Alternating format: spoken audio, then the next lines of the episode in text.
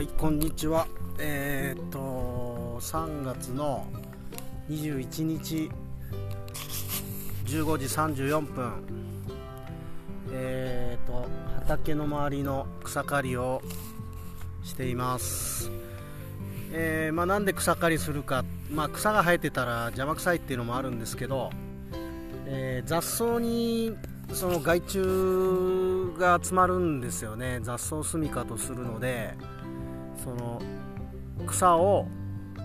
やっぱりなくしておく方が病気の被害とかは出にくいっていうのがあってずっとやりたくてできてなかった草刈りをやってます。久しぶりっすね草刈りすんの。内地で畑やってた時はまあよく草刈りしました。田んぼと畑と。草刈りは俺結構うまいというかまあ経験値高いと思うんですよね。まあね道路やってる人とかああいう人に比べたらまだまだでしょうけど意外と長時間やるやり方みたいのも、えー把握してるというかあのマスターしてますね。あまり腕の力使いすぎない方がいいんですよね。なんかこの腰の振りでこううまくこう勝っていくっていうあの辺のテクニックをつかむとあ一日中やっても意外と疲れない、えー、ですね、えー、まああともうもう1箇所買って今日は終わってそれで今日はですね、えー、っと久しぶりに石垣ラジオの収録があります。えー、っと2、2週間ぐらい空いたのかな、前回収録から。こんだけ空いたことって、多分あの石垣ラジオ始めてから初めてのことで、結構ね、あの待ち遠しいというか、うん、あの早くやりたいなっていう気持ちですね。ワクワクした気持ちでいっぱいです。本当普通になんだ趣味になってますね。ラジオの収録が楽しくて待ち遠しいという、えー、感じです。まあ正直ねあのやってみるまでこんな風になるとは思ってなかったんですけどやっぱり人の話を聞くっていうのはすごい面白いですね。えー、まあ、自分を相対化することもできるわけじゃないですか。その人の話を聞くことで、えー、自分の立ち位置を確かめるというかいろんな考え方もあったりいろんな価値観もあったりそういうのに触れたりとか。であとはそのやっぱすごい仲良くなったり実際するんですよ。お互いのことを割と深く知り合うというかそういうことをやっているので。石垣島はそれこそやっぱりそんなに大きい島じゃないのでこう人脈というものがすごい東京とかよりも生きてくる場所なんだと思ってます、うん、だからこうやってできた縁はね本当大切にしていきたいし、えー、もっともっといい広がりを持たせたいですよね。そうラジオ始めてえっ、ー、と今3月の21ってことはだいたい2ヶ月と10日ぐらいですか。一人語りはどのぐらいだろう？1ヶ月ぐらい経つのかな？まあもっと長くやってるような、えー、感じもするんですけどまだ2ヶ月ちょっとなんですね。で2ヶ月ちょっとで石垣ラジオ本当結構いろんな人が聞いてくれてるみたいで、まあ、徐々に徐々に広がりを見せています。やっぱこの地域でやれるっていうのはすごいでかいと思うんですよ。結構がどっぷりその地域のことに僕自身も農業という仕事柄地域にね結構つながっているっていうのもあるしなんだろうなこう投げたあもの石を投げてその波紋が結構届きやすいというかですね。距離感が近いのでリアクションもなんか、えー、と直接的なものが多分今後どんどん増えてくるのではないかなと思います、まあ、出演者の人たちもね本当一様に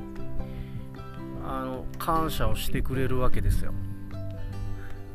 自分のことを話して気持ちいいのかなと思うんですけどやっぱ自分の思考の整理にもなりますからね。で立ち位置確認してあそうそう俺これやりたかったみたいな感じに多分なってんだろうなって、えー、思います。あとはそうですね僕自身この1人当たりもそうだし石垣ラジオもそうだけどアウトプットをするという前提があるので、えー、まあ、インプットをどうするかというのをすごいよく考えるしあとは結構アンテナ立ててますねいろいろと。なんか面白いテーマはないかなとか、えー、そういうアンテナはだいぶ立つようになってきたかな、うん、結構なんだろう話す前になるとテーマ忘れちゃう時とかも結構多いんですけど、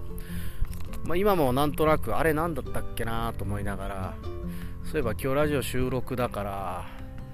えー、ちょっとそのことに関連して何か話してみようって感じで話してるんですけど